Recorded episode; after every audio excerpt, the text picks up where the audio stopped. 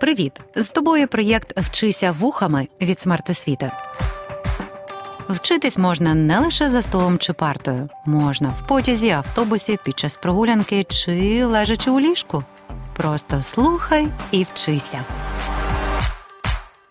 Вітаю всіх, хто слухає урок української літератури.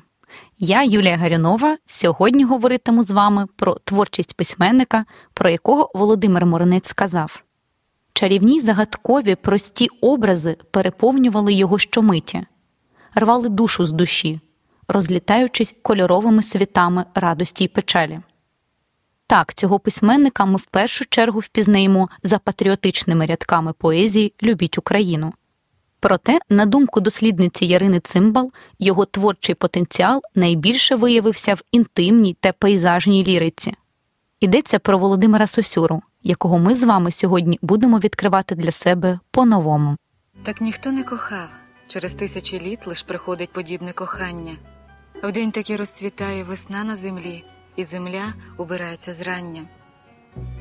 Здається, що зараз, отак безумно і ніжно, ніхто не пише про кохання, як писав Володимир Сосюра. Його обожнювали жінки. Складною, а інколи суперечливою була доля поета, бо він жив, мислив і дихав поезією, де пахнуть білі акації, палахкотять загравами донецькі ночі і цвіте різнобарв'ям Україна. А його все життя оточувала жорстока реальність політичного тиску і репресій.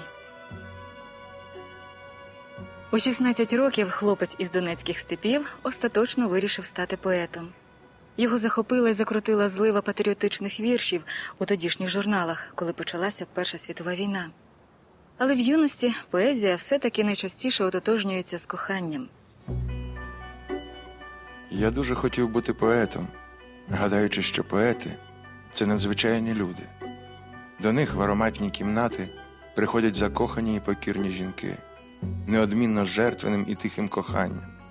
І, звичайно, у цих жінок сині небесні очі і золоте волосся. Писав Володимир Сосюра у своєму романі Сповіді Третя рота. І коли почав писати вірші, то вважав, що вони геніальні, і кожний вірш коштує 10 тисяч рублів.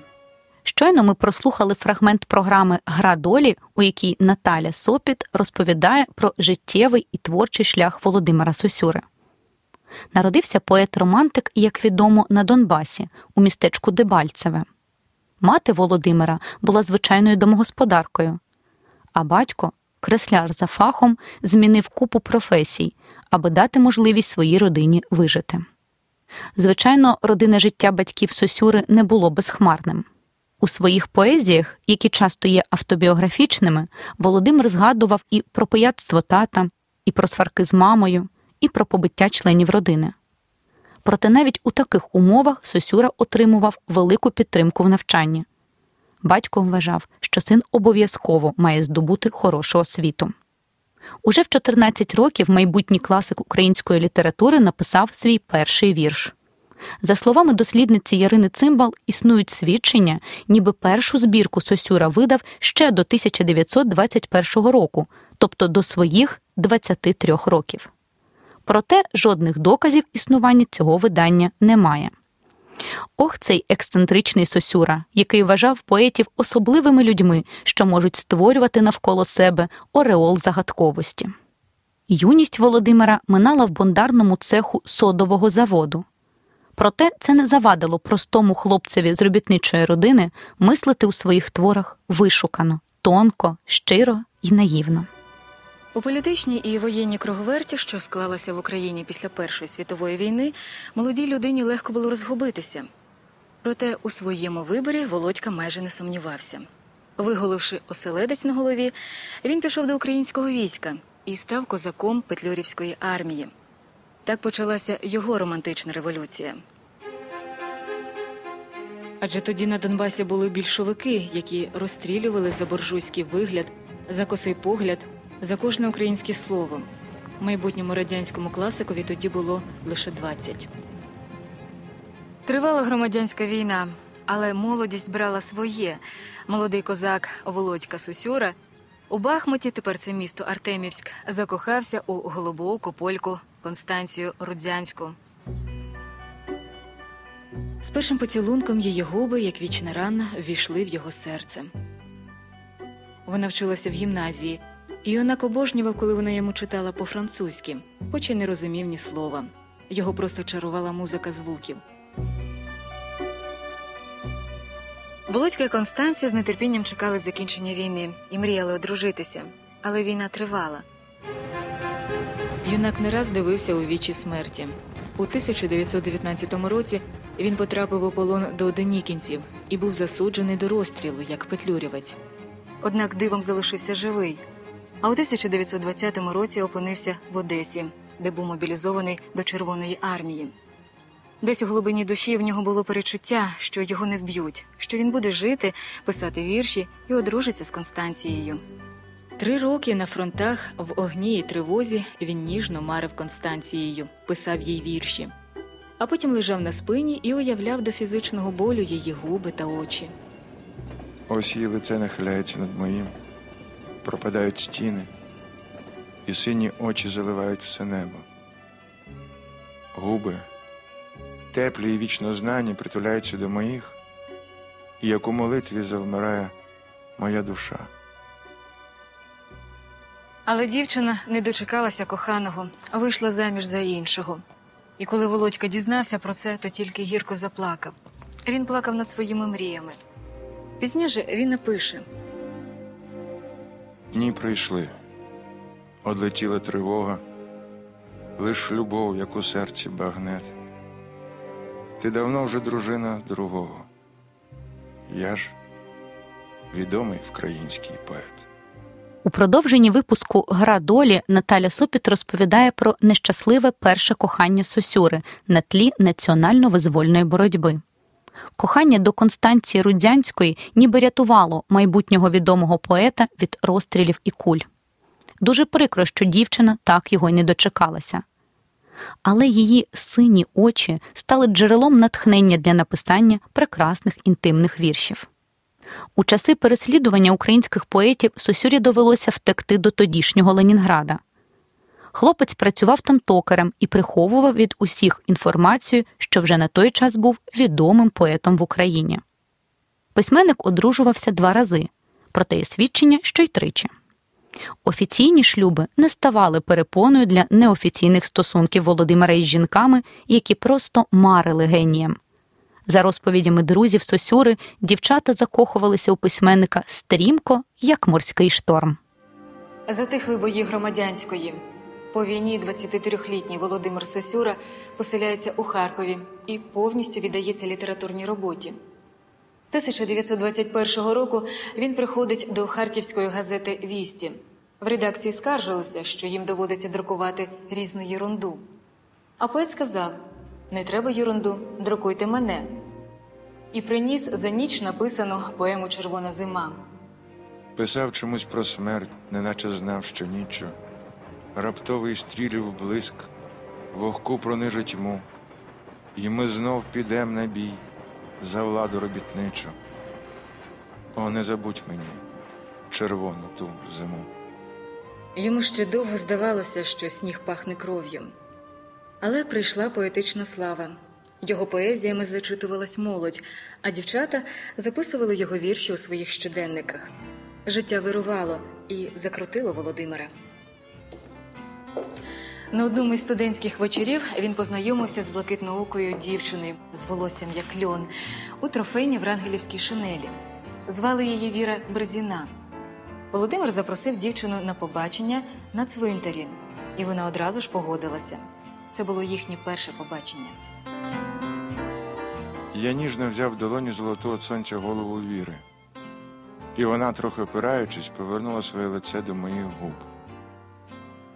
Вона мені розповіла про себе, що була політруком ескадрону, брала участь у штурмі перекопу, а до того придушенні Куркульського повстання на Харківщині. Коли вона мені це розповідала, раптом буквально за крок від нас, перед нами, двоє мовчки і швидко почали копати могилу. І я подумав, мабуть, і щастя наше ляже в могилу. Так воно потім і сталося, але пізніше.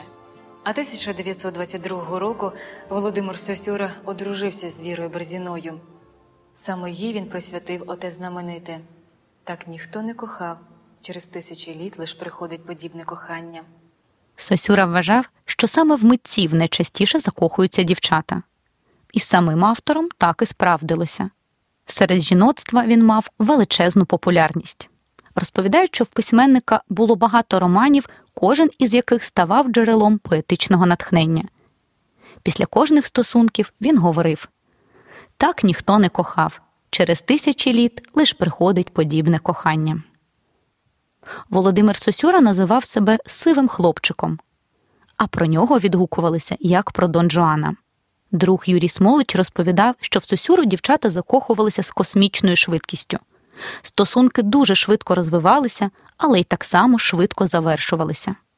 І у віршах, і в романі Третя рота є спогади про той період, коли в житті поета вирували пристрасті. Як розповідає Наталя Сопіт, першою дружиною Володимира Сосюри була Віра Берзіна. Погляди закоханих принципово не збігалися щодо майбутнього України, за що поет ображався на жінку. Ти й тоді Україну мою не любила, сміялася з неї.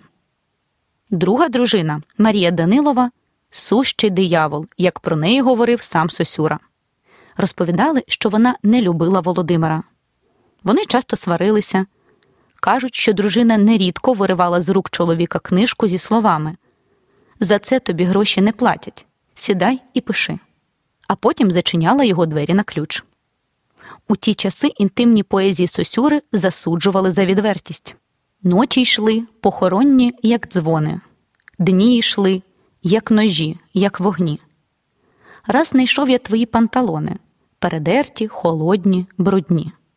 Можемо зробити висновок, що Володимир Сосюра був схильний до того, аби естетизувати страждання і непривабливі речі, за що його активно критикували. Це відображалося і в його творчому доробку.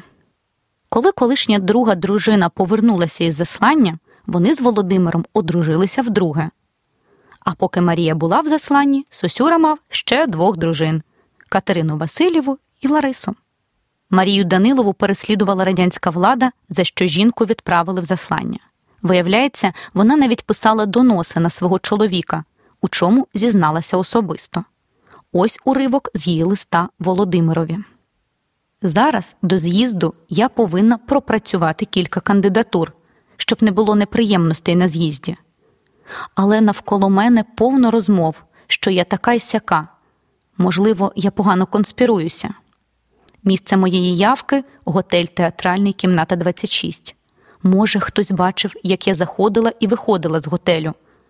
Але не вірте про мене нікому, що я аморальна, розпусна і таке інше. Словом, те, що я вам відкрила, це державна таємниця, за яку я можу поплатитися життям. Я склала присягу. Я вам довірила своє життя. Якщо я відкриюся, мене знищать націоналісти. Якщо ви мене відкриєте, мене вб'є радянська влада. Ось така складна історія кохання. Проте із рядками Сосюри на устах жінка прожила до кінця своїх днів. Їй свого часу доводилося робити складний вибір, адже радянська влада змушувала Марію писати доноси на митців, зокрема й на чоловіка. Данилова й сама стала жертвою заслання.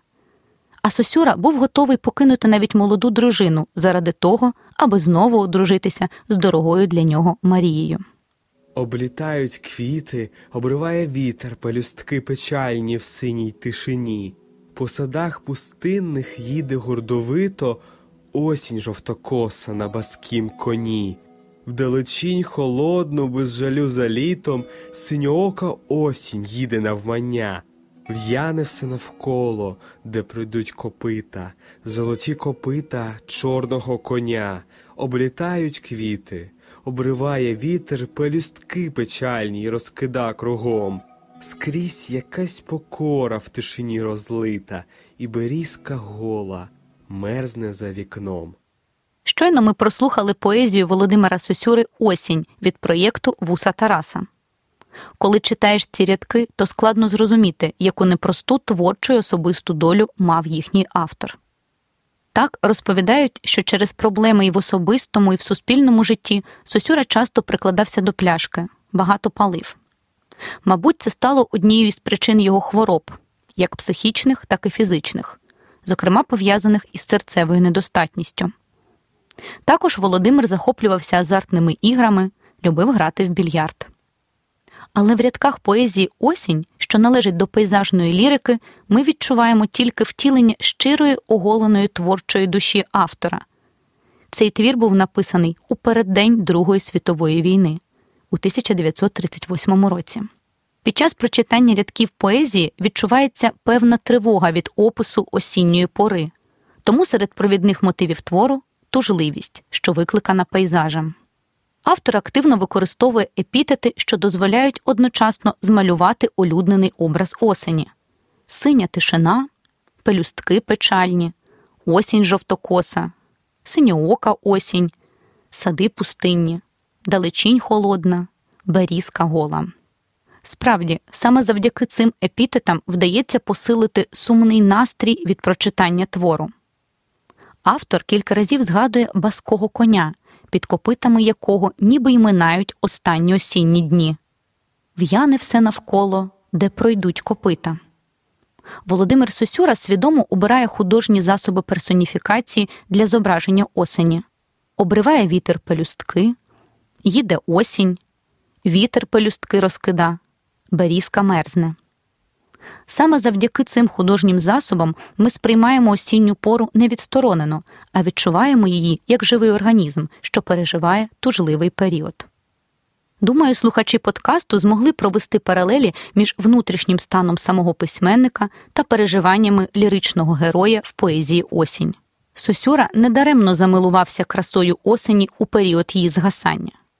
У такому образі виявляються щемливі індивідуальні переживання, викликані фактами із особистого і суспільного життя. У нього не складалося з родиною, за творчу діяльність письменника переслідували. Із прочитанням рядків вірша приходить філософське відчуття неминучості втрати, адже зображений автором краєвид нагадує тужливу пустку. Навкруги панує тиша, а все їй підкорилося. Проте виникає відчуття того, що в природі переможе постійний рух. Недаремно настільки яскравим є образ баского коня. Читач розуміє, що після тужливості й пустки обов'язково буде активність і нове життя. Не варто уникати можливості познайомитися із поетом в іншій його іпостасі, автора щемливих пейзажних творів, які вражають глибоко прописаними образами й емоційним наповненням.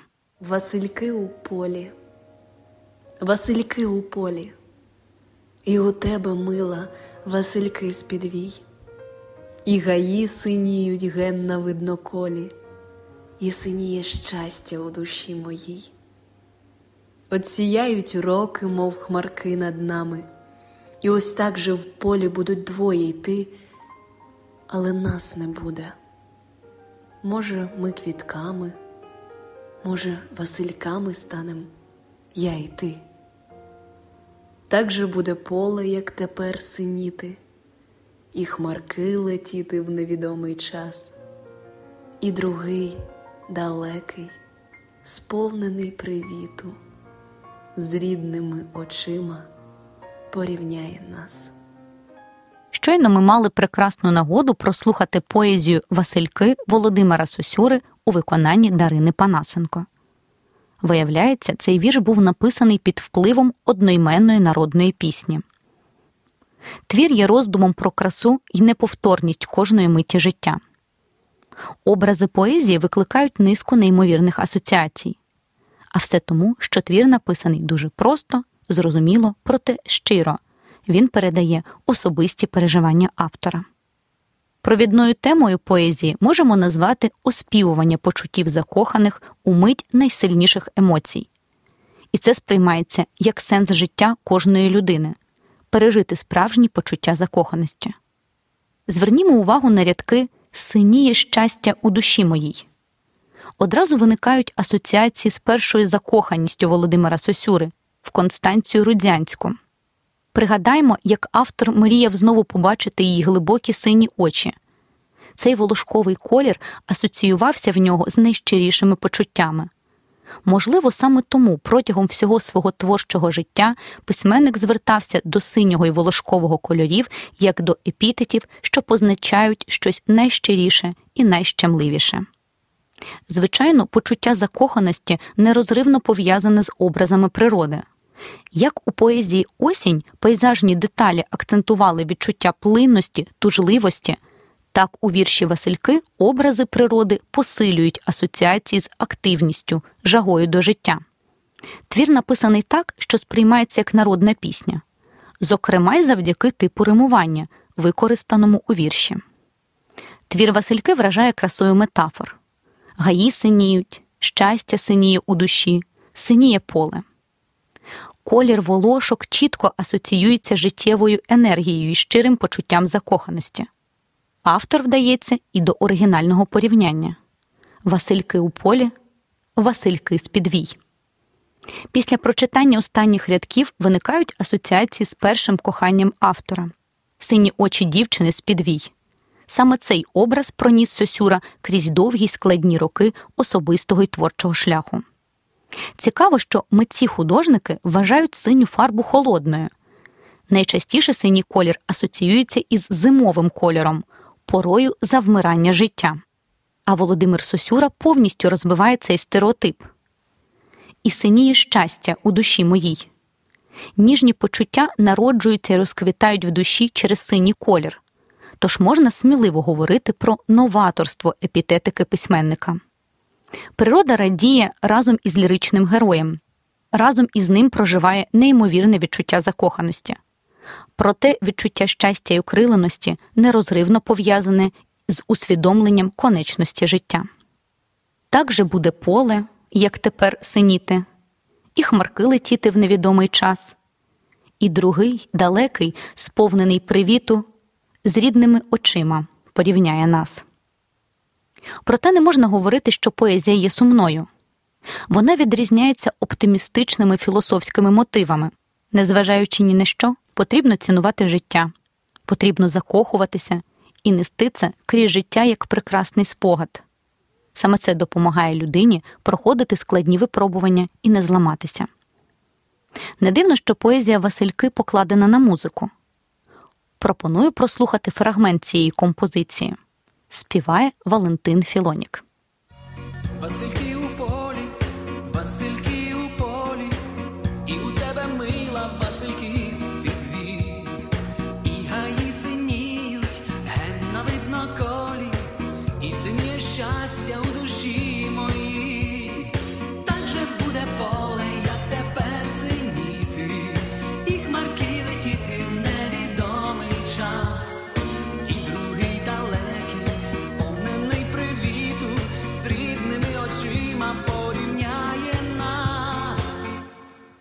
Творчість Володимира Сосюри надихала багатьох діячів науки, культури та мистецтва. Так, академік Віктор Глушков, якого називають батьком української кібернетики, годинами читав на пам'ять твори поета. Віршами Сосюри захоплювався і В'ячеслав Чорновіл. У кінці життя Сосюра був зломлений через проблеми в особистому житті через переслідування за творчу діяльність. Письменник пережив два інфаркти.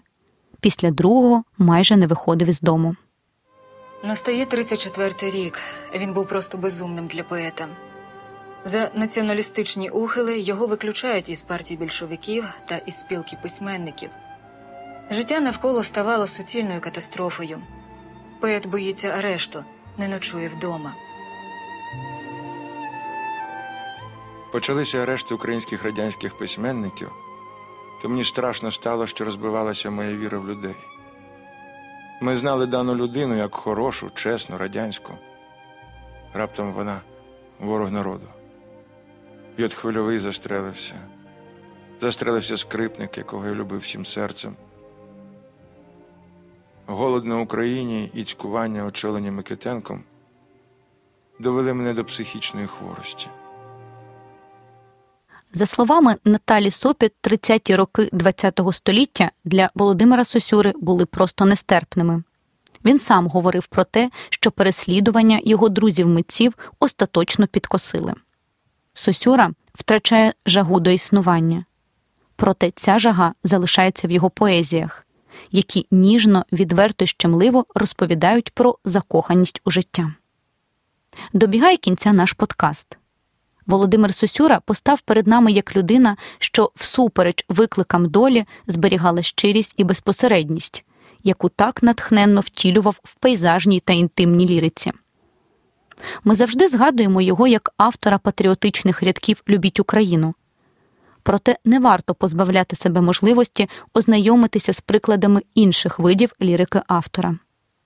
Завдяки цим творам він постає перед нами як особистість, яка все життя боролася з викликами долі, проте зберегла щирість, простоту і зрозумілість поетичного доробку. Біографія письменника вражає він був хлопцем із робітничої родини, проте мав душу вишуканого естета. Він закохував у себе сотні жінок, проте не зміг бути щасливим зі своєю першою коханою. Він двічі одружувався з жінкою, яка писала на нього доноси і яка наприкінці свого життя отримувала заробіток завдяки віршам чоловіка. Не полінуйтеся й ви, слухачі подкасту, пошукати для себе несподівані факти із життя письменника. Упевнена, що Володимир Сосюра ще точно зможе вас вразити. Тож ніколи не варто зупинятися в навчанні. Це може подарувати несподівані відкриття. Тож не бійтеся бути відкривачами. Ще почуємося. До нових подкастів. Проєкт Вчися вухами творить громадська організація Смарт Освіта за підтримки Educo Foundation.